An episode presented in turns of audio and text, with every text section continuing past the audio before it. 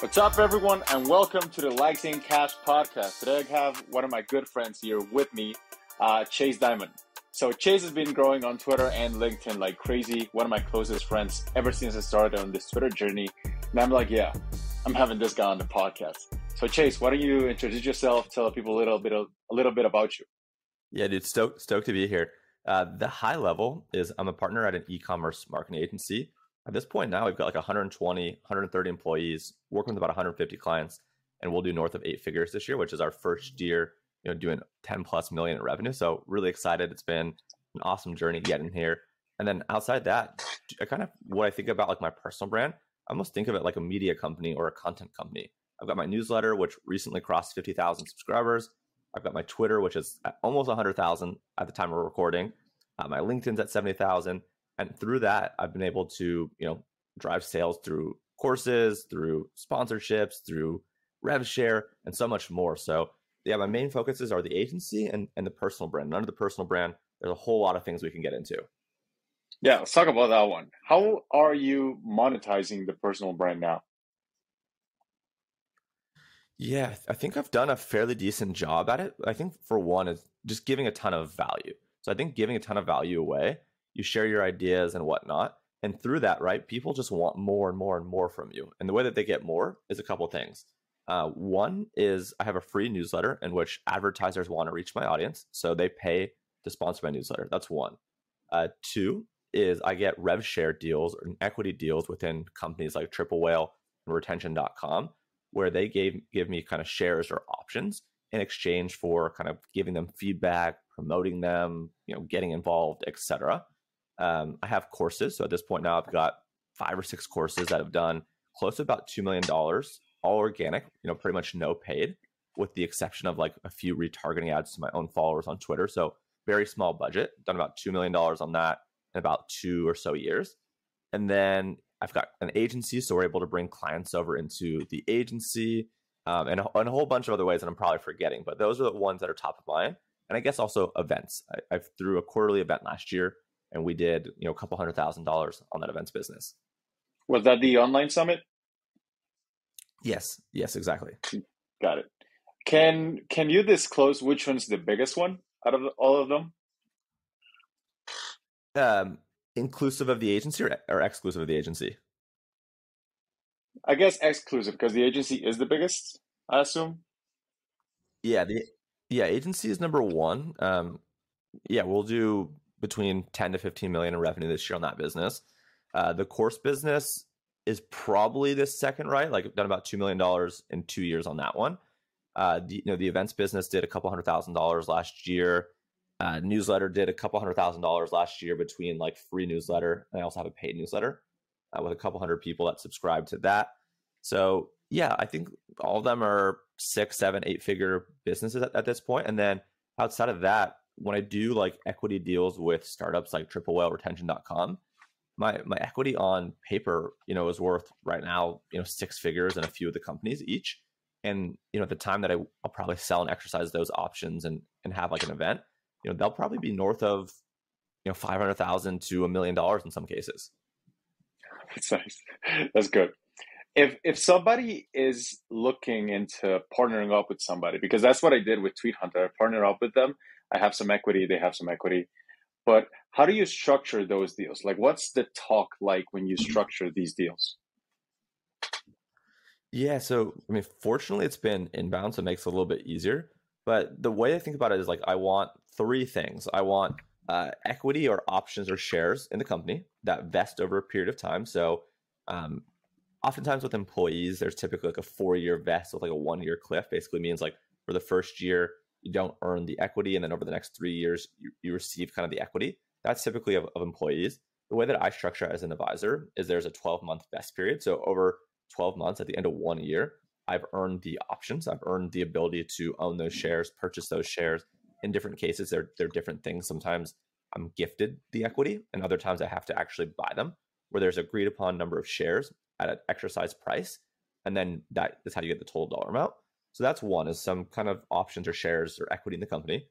Two is I charge them a fee to you know promote to my audience, a, a slightly lesser fee than I would charge someone that I don't have equity with. And then three, uh, performance compensation.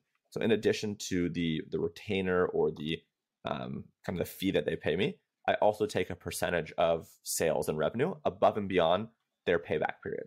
So say someone gave me five thousand um, dollars, I would take you know fifteen or twenty percent for two years on any dollars above and beyond that five thousand dollars that I make them. So in the case that I make them twenty thousand dollars, I would take you know fifteen or twenty percent of that fifteen thousand dollars in between and that gets paid out monthly for the lifetime of the contract or for about two years, depending on how I negotiate.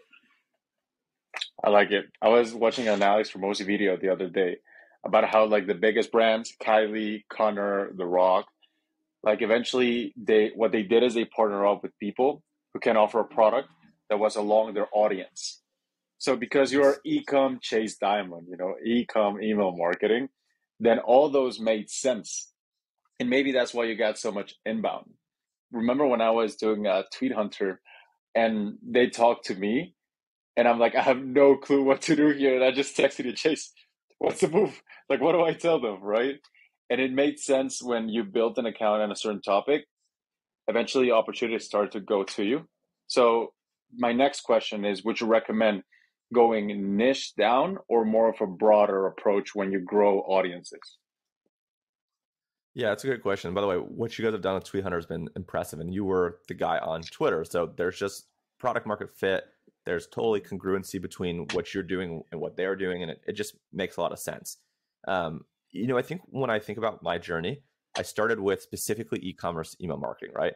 Very, very niche, right? It's people within e-commerce that happen to believe in email. So it's a subset of a subset. Um, so that's in the beginning. I think you have to be laser focused and you have to become known for something. And I think as your platform and as your audience scales over time, you can remove just the e-commerce part, right? So I went from e-commerce email marketing, even though that's a big core identity for me, to talking more about email marketing as a whole. Now I can loop in people that are B2B email marketers, SaaS email marketers, personal brand email marketers. So I kind of widen the funnel in which my content becomes relevant. And then from there, right, while I still talk about e-commerce email, I talk about email as general, I've started talking about copywriting. Now I get a whole other subset of people that maybe aren't interested in email marketing, but they're interested in copywriting for ads or copywriting for landing pages. And while most of the stuff I talk about is copywriting for emails, it's still very applicable to other things as well.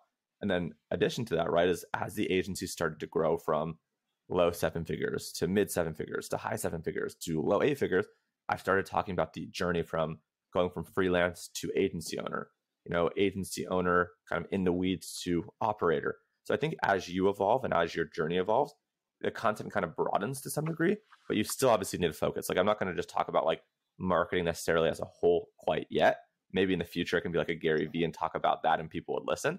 But I think today still having core buckets is super important. Was that a natural transition or did you plan it? Like I want to start niche and then broaden, or is it something like kind of happened?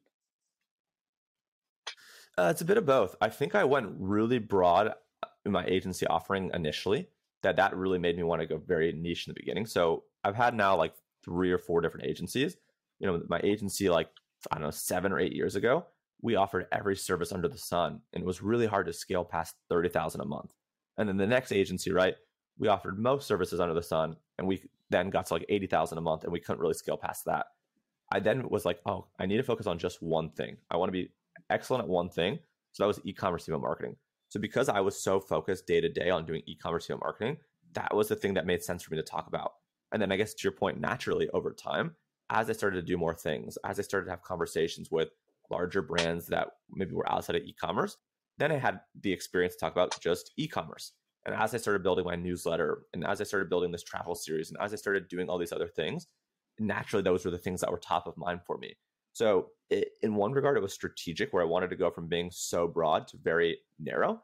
And then over time, as I got involved with SaaS and events and other things, those things were just top of mind for me. So I started talking about them and people started resonating with it. So I continued with it and just doubled down on all these all these things.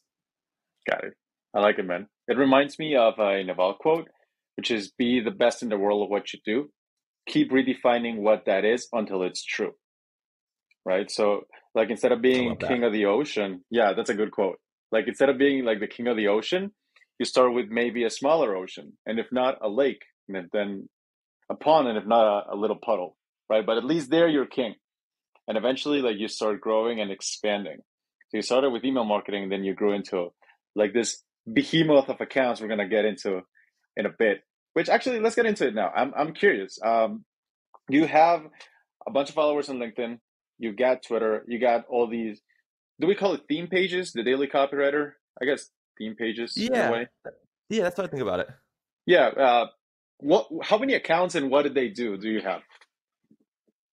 Yeah. So in addition to my personal account, I've got two others. I actually started with uh, one called Email of the Day, where every single day I would share like a email that was interesting and cool. I'd share things like the email itself, the subject lines, the time it was sent, what email platform someone's using. I started with that one because again, that was very top of mind and relevant to me. Um, and I grew that one pretty quickly to like I don't know where it's at, ten or something thousand followers, somewhere around there. Um, but then, but then I got like over it once I started something called the Daily Copywriter, Daily Copywriting account, because that was just so much easier to create content for.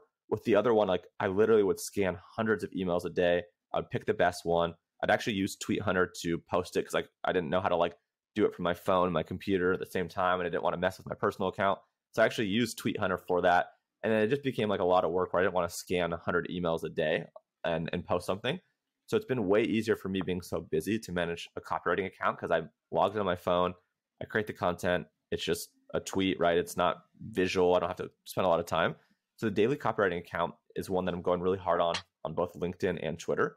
And actually, ironically, on both accounts, I'm at 18,000 followers. So 18,000 on Twitter, 18,000 on LinkedIn. The interesting thing though was the LinkedIn account only came maybe 30 to 45 days ago. And the Twitter account was probably about, I don't know, three to four months ago. So the LinkedIn account's growing actually way quicker than the Twitter account, but both are putting up numbers, man. Like some of these accounts, some of these posts I have, like it's not uncommon for them to get 300, 500, 700 likes sometimes. It's pretty impressive. Nice. What why why did you start them? Oh, I started them for a couple reasons. One is I a huge obviously believer in the personal brand, going really hard on the personal brand but I also want to own assets that don't require my face. Uh, in the future, if I ever want to sell something in the future, if I ever want to do projects that are outside of just me, um, I want to have an entity or, or entities that don't have my face on it and don't require me. Like, you know, in the future, right? Like if I want to bring on other copywriters to help me grow the account and create content, um, it's harder for them to do that under my personal brand, right? It's just kind of weird, but it's easier for them to do that under these theme pages. So I thought like one, uh, diversifying away from just my face was important. Two is they kind of now mutually help one another, right? Like I retweet daily copywriting, daily copywriting retweets me, and the accounts kind of grow together and they kind of attract different people. There's a certain type of follower that wants to follow me, someone that has an interest in, you know, all the things I talked about, email, agency, uh, copywriting, etc. Where daily copywriting is very easy. You either want to learn copywriting or you like copywriting or you don't. So there's I think different types of followers that the pages attract, and the kind of the sum of the parts is really really impactful and powerful. Got it. You want to sell that at some point? Is that what you want to be detached from it? Uh, you know, potentially. You know, I've thought about like building, you know, newsletters around it. You know, there I've got a copywriting course with Mason. Uh, in the future, if it stops serving me and it serves someone else, and there's the right fit in terms of compensation, potentially. But right now, I love it, dude. It's super cool. It's just a game for me. Like I love growing it. Now I want to see can I grow this to 50,000, 100,000 followers? Um, and can I do that quicker than I have in my personal brand? Maybe. I don't know. It's been fun. Yeah, those are easier to grow. I started best best ads of all time. That was a, an account. That's what it was called. Best ads of all time. Easiest job I've ever had.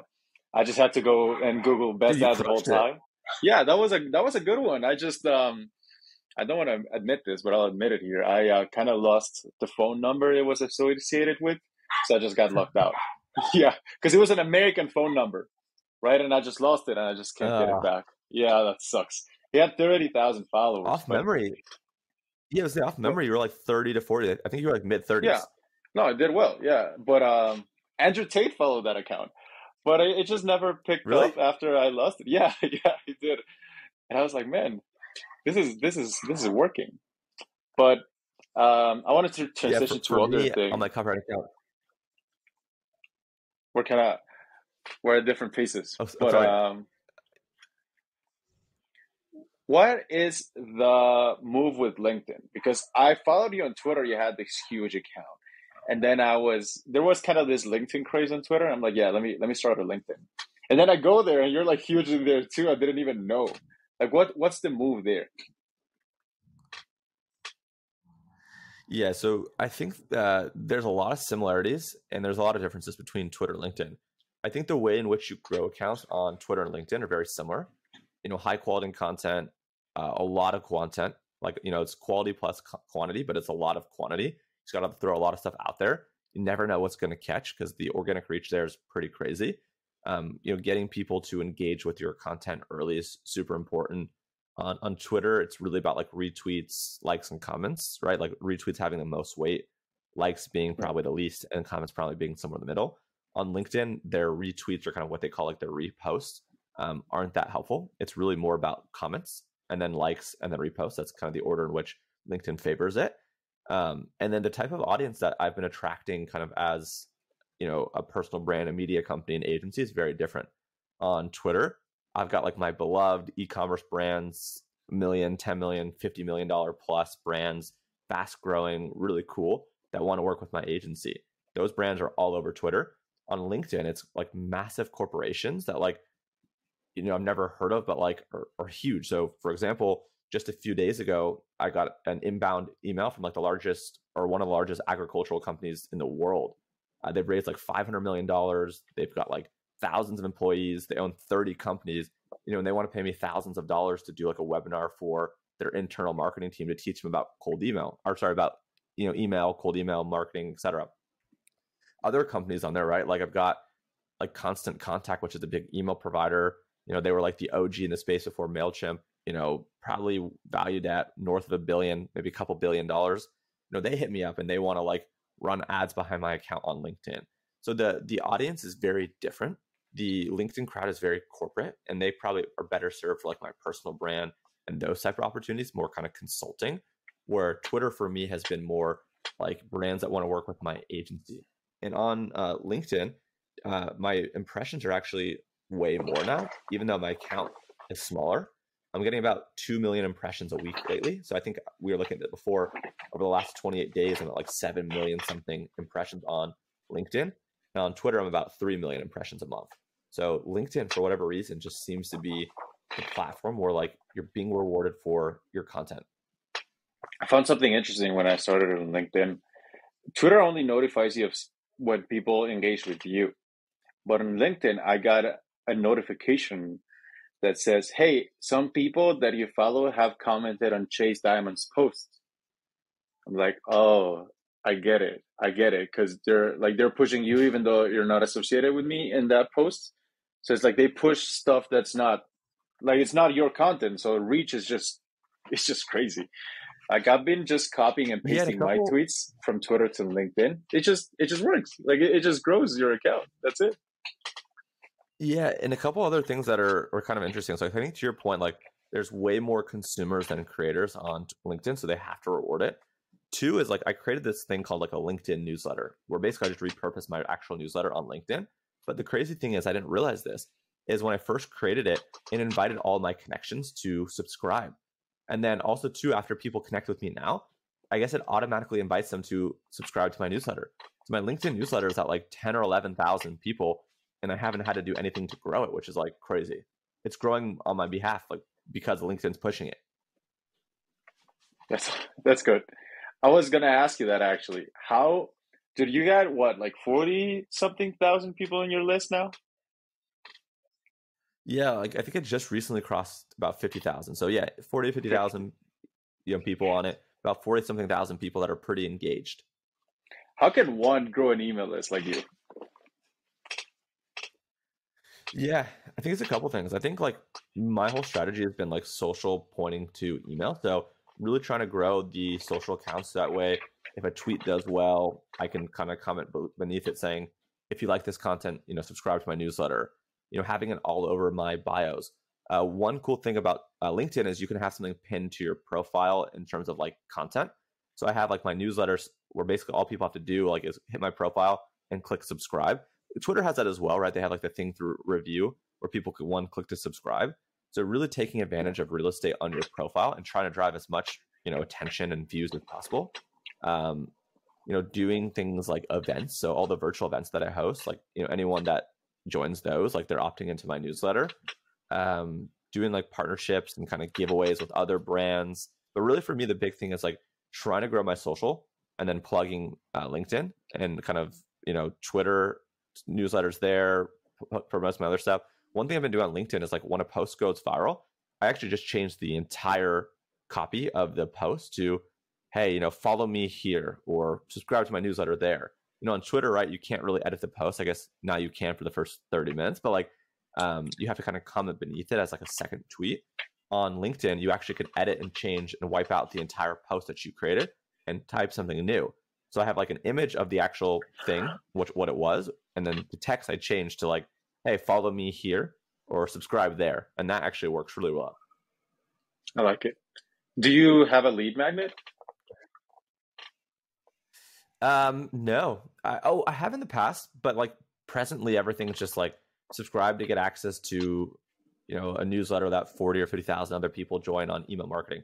I have done those things, you know, inspired by you and Tweet Hunter on Twitter in particular, where I've done like, hey, here's five email lessons from 100 million revenue, or here's my top five email design secrets from 100 million revenue and then it's like the whole like, comment, retweet. Dude, I've gotten thousands of emails, like sometimes per lead magnet that I create. Those are like more kind of like ad hoc. Uh, I don't really run them evergreen, but I've gotten thousands of people, and I don't know how. I still have people to this day that are downloading these things that like I don't know how they're finding it. Like I didn't post about it for like three or six months. They're still finding it. Yeah, our friend uh, Rob Allen, we got on a call once. He's like, "Dude, I I want to grow my Twitter. What, what do I do?" I'm like, you, you ever heard of the auto DM? It's like, no. So it's it's this one thing where if you like, comment, or retweet, like uh, Tweet Hunter will send you something, and we tested it. He has this yeah. file of like 500 ads or pages, and he sent it out to his audience. It got like 3,000 likes, like a thousand subs in a day, and it was just stupid. It was just ridiculous because it works. So I Dude, figured that you can do that think... on LinkedIn. You, you can. Is that what you're saying? I think I think so. But what were you saying?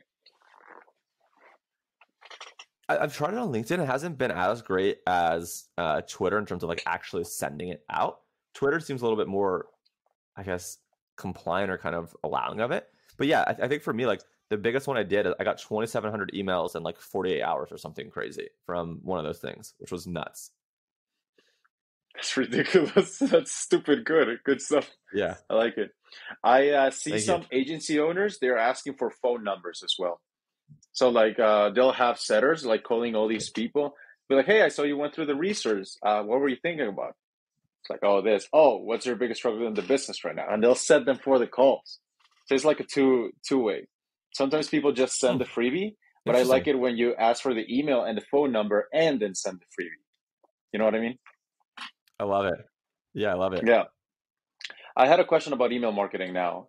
You said you transitioned from ecom email marketing to more general uh, email marketing. What's the difference between, say, ecom, SaaS, and personal brand email marketing? Yeah, and by the way, just to clarify, like my agency specifically only does ecom email, but me, kind of as I get interested in other things, I want to learn like what's winning over here, what's winning over there. Like me personally, I've kind of like branched out and expanded to that.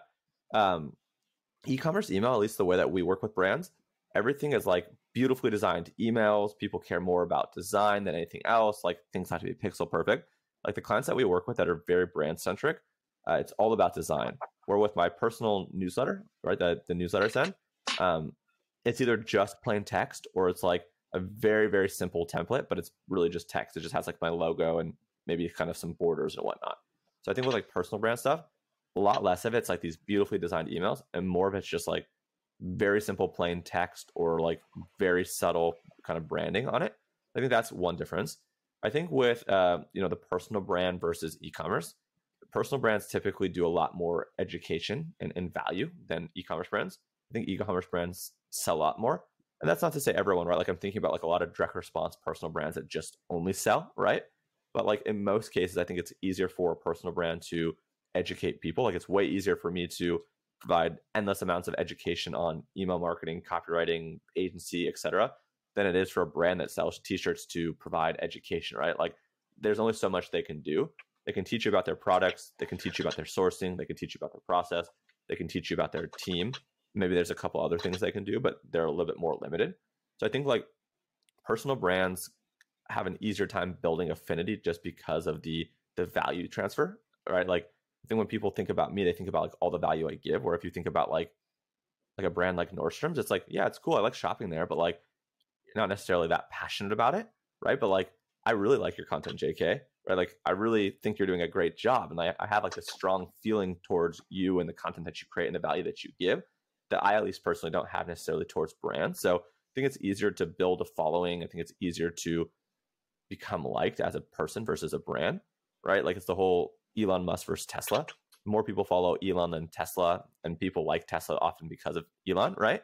Obviously, maybe I shouldn't mention his name right now. He's very controversial, it seems like, but um, right, like you, you get what I'm saying. So I think those are kind of some of the things. And then I think with SaaS, it's kind of somewhere in between personal branding and e-commerce, where you can create cool looking emails. Um, you can kind of do more of like the transactional stuff with uh, e-commerce, right? Like if someone signs up for your free trial and then they don't convert, or if someone signs up for your product, pays, and then they fail payment. So I think there's a little bit more stuff within SaaS that's more comparable to e-commerce. But I think some things from like the personal brand space are very applicable as well. Would you say that I had an idea when you were talking and you mentioned the Elon Musk and Tesla and you and your agency and me and Tweet Hunter. Would you say that the personal brand gets the attention, but is the actual brand that gets the money?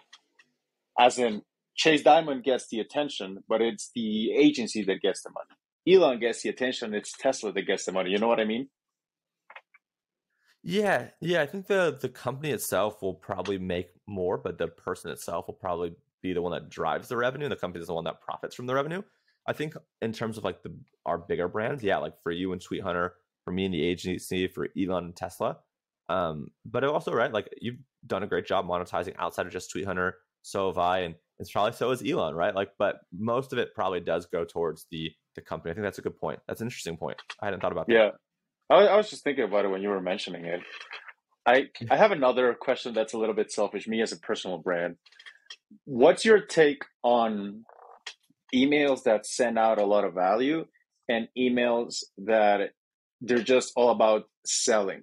Because I see, for example, the Russell Brunson approach, the Seinfeld approach. You've heard about this. It's like short email with the story, sell in the end. And then there's other people who do these massive two, three thousand word emails. That's all value. Like, what are you? What's your take on which one works best for monetization? Yeah, I think you need both, right? Like, I think for, uh, how I think about it is like my by me providing the value, it opens up the opportunity for then me to sell, right? I think if I just had an email list of fifty thousand people and all I did was sell, that email list wouldn't be fifty thousand, right? That email list would be a lot, lot less. Um, sure, maybe I could drive more sales, but like I have multiple ways to monetize it through uh, the free newsletter th- with paid sponsors. I've got the paid newsletter. I've got the courses. I've got the events. I've got all these ways. So for me, providing value first and foremost, and then selling secondary is important. That being said, like I do have automation set up where like if someone's opened 10 emails of mine, they're going to receive like three emails over three days with like my main course being plugged. They're going to receive a daily email for three days telling them about my course. And then it's value, value, value. And then once they've opened like 20 emails and they've been on my list for a few months, I then introduce them for another three or four days to another few courses. So for me, typically, like my campaigns most often than not are value driven. And then some of the automations and the logic I've set up based off of people doing certain things are automated. So if someone buys one course, they go into a drip sequence trying to nurture them and get them to buy another course. If they've been engaged on the newsletter and it's like, hey, you like the free newsletter, you're probably going to like the paid newsletter. So I kind of think about it that way. Um, and I don't think there's a right or wrong approach, but I think like for me, I like to provide two to three times the amount of value for every sales email. That was a beautiful clip. That was really informational. I liked really like that. I'm gonna record. I'm gonna look at that again and automate my stuff based on what I see. Uh, thank you, man. Thank you. Uh, that was good. Uh, is there before I transition to other question? I I need to ask this, but uh, are there any other segmentations, other little maybe tricks that people don't talk about enough about the way you structure your emails? Uh, the way you structure emails, I think one of the things that's top of mind in terms of email that I've been doing lately that you may or may not have seen is I've been prompting people to reply to like boost deliverability. Like, um, this is a very busy period of time for people in terms of sending. Inboxes are flooded. Um, way more people are getting way more emails and therefore opening a lot less emails than normal. So what I've been doing is I've been really tightening my segments to um, be more kind of exclusive, right? Really, you know, 30, 60, 90 day segments right now, trying to prompt people to open, to click, to reply. And I've been really pushing replies. So I did something the other day where I was like, hey, anyone that replies to this email and tells me where this email lands in their inbox will get access to my free or to my paid newsletter for free. So essentially, what I did basically is I took like 25 or 30,000 people. I sent a plain text email that said, um, you know, free access to my my newsletter if you do this. And I basically said, hey, JK, wanted to get a sense of where my email landed in your inbox. Is it the primary folder? Is it the promotions folder? Is it the updates folder? Or is it the spam? Hit reply and let me know. Dude, uh, I must have had like 400 to 500 replies. So, so, that was one thing I did. I did another thing too, like, uh, hey, you know, let me know if you're getting this. Uh, if you are, I'm going to hook you up with a freebie, right? And then I had another 400 or 500 people reply. And then I actually went back in and kind of manually was replying to people to create that habit of looking like, you know, a human. You know, that way can kind of signal to Gmail and these other people that it's a human. And so I had probably between like 800 to 1,000 people reply like in a given week from these two emails. Um, and anyone that said I was in the promotions or updates, I said, hey, will you please drag this over into the primary folder? And I had a lot of people do that, which then trains their own inbox that they should start receiving it in the primary. So that's kind of something interesting top of mind that I've been doing that it feels like it's helping. That's fucking smart. That's fucking smart. I like that. Have you thought about having somebody who would take all these 400, 500 replies and start conversations with them and maybe if it made sense, sell your course via like email conversations? Yeah, um, so there there have been a couple people within that have said like, oh, you know, I've been wanting to get your course, or hey, I got this in the primary folder. I love your content. Been wanting to get your course. There, there was like a percentage. I don't know if it was like five or ten percent. There was a small percentage of people that not just said, "Hey, this landed in X Y Z folder," but also kind of uh, they kind of prompted a conversation of like, you know, which of your courses should I start with, or hey, you know, how do I pick X, Y, and Z? And, and with those people, I would just respond back and be like, "Cool, you know, I think you should buy this course," or "I don't think you need this course actually that you you thought you need. You need this course instead." So for some of them, I had conversations maybe with like 50 people or something. I like it. Good. And we're going to be wrapping up soon, but I had a one like very important like, Likes Ain't Cash question. You're about to hit 100,000 followers. Okay. There's very few people with 100,000 followers doing the kind of things that you're doing, making the kind of money you're making. What are some of the, yeah. I don't want to say tricks, but kind of frameworks and kind of strategies that you use that you see people are not leveraging enough? Yeah, that's a good question. Is that specific to like growth on Twitter? Is that specific to monetization? Where do you want to go with this? Let's talk about monetization because Cash. Yeah. Okay. Um, let's see. So I think for for one, one thing that's interesting that I'm doing that I haven't seen many people do is I I get advertisers to run sponsored traffic on tweets about them, uh, and then they they fund the ad bill, and I take a percentage of revenue. So let me explain this. So, for example, one ad I'm running right now is on a company called uh, Rep. It's like some AI company on basically a chatbot for e-commerce. What they're basically doing is they are funding all the ad spend with a custom tracking link in my name. And anyone that then converts, they're paying me out a percentage of people that convert, right? So I'm able to leverage their ad dollars to show it to my audience and similar audiences. And anyone that converts, I'm getting paid on, right? So it's basically for me, you know, free money, and my account is out there just t- staying top of mind for people. So that's been kind of an interesting one that I've never seen anyone do or, or really talk about. Um, I think yeah, other ones are like just being able to plug the the newsletter and plug courses. I think it's a big one. Like I do a lot of like hyping and kind of building wait lists through social for course launches.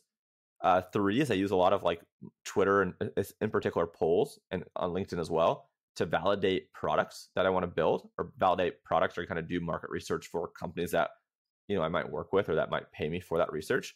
So those are kind of some of the things I'm thinking about is like leveraging the audience to gather insights about what products do I build, what products do I sell, uh, what are things that are going to be valuable to my sponsors, uh, running ad dollars behind uh, other companies and taking a percentage of revenue, just kind of some things like that that are kind of interesting. I like it. One thing I'll say, man, is ever since I met you in 2020, like you've been talking about email every day for like three times a day for like two and a half years without mm-hmm. stopping. Like you haven't stopped. You kept going on that same thing. And there's like a few people who started at the same time as we did on Twitter, kind of like Daniel, right? Or Wiz of Ecom. Like we all started at the same point and we kind of just we just never stopped, right? And eventually things start to happen, things get easier. You know what I mean? Yeah, I have I have this saying that I tell my team that the stuff that you do six months ago is the stuff that you're winning on today. The reason that we're winning today is because the work that we did six months ago. It's not the work that we're doing today. The work that we're doing today is going to set us up in six months for success. I think too often people throw in the towel way too early. Where to your point, I haven't missed a single day of at least one or two tweets about email or copywriting. Not one day. Some days, right, I've only done one or two. When I'm really on it, I'm doing three or four. But on average, for the last two and a half years, every single day, it's been two plus or three plus tweets about the things in my lane that I know just as well as other people, if not oftentimes better than other people. And it's taken a long time. People didn't see the two and a half years, but before that, right? So I've been doing this for like five years. I went on my first podcast in 2017. I started doing all this stuff on social, and the only person that ever engaged was like my wife and my mom and my dad, right? Like I've been doing this stuff for a long time, but people just saw the window over the last two and a half years. And oftentimes, right, people just saw that are new over the last six or 12 months. Um, so the things that, that we're winning on today, to your point, are the things that are compounding through the momentum and the daily grind that we've done and that people don't see. So yeah, hats off to you and for everyone listening. Like, just build, just do it. It is gonna work. Maybe it doesn't work to the same degree. Maybe it works better. But the more that you do, the more chances you give yourself to succeed. The more often it is that you're gonna win. Like it's just a it's it's a numbers game. It really is. Yeah, and like you tweeting more won't result in you having a smaller audience. And yeah, likes ain't cash, but it's easier to monetize a 50,000 follower audience than a zero follower audience. So, like, even if you're not sure of what's going to happen, even if you build it, I mean, it's going to get easier when you do know what it, what do you want to get into. It's like no, no downside. And the other day I was thinking about like what keeps people 100%. from tweeting. It's people, they're like, I don't know what to tweet about. I kind of feel embarrassed. I don't know what to say. And we have this false belief that the content that we should put on Twitter is different than the content we're thinking about. And that is true, for example, for YouTube and Instagram. Like you need to edit the stuff, make it pretty, make sure the thumbnail is nice. On Twitter, it doesn't work that way. On Twitter, it's more stream of consciousness. It's what you're thinking about. I bet you, Chase, you the some of your best tweets, I bet, have been the ones you haven't been really thinking about. Maybe you were in a walk, you tweeted it on a whim, and it's like, boom, went viral. You just never know. It just happens. Yeah, the way that, yeah. The way I think about content is like you build this muscle, right? Like you just build this muscle by doing and creating and whatnot. And to your point, like I don't care about the aesthetic of any of my shit. Like I really don't. Like I just do it, and you know, doing it is better than perfection, right? Like a, a job done is better than a perfection. I think to people, to your point, like think that everything has to be like overly engineered and overly edited and, and just this whole thing. Where like, dude, if I have something on my mind, to your point, like I just write it, right? Like whatever I thought then, and the very least, the way I look at it, it's a daily journal. It's for me to get my thoughts out about the things I was thinking today. And in the future, I want to look back on these and be like, what did Chase think about in 2020? What did Chase think about in 2022? What did I think about in 2024? And see how much I've grown and evolved. And if people like it, that's just the icing on the cake. I like it. Alex says that his tweets are reminders to himself. Is that how you look at it too?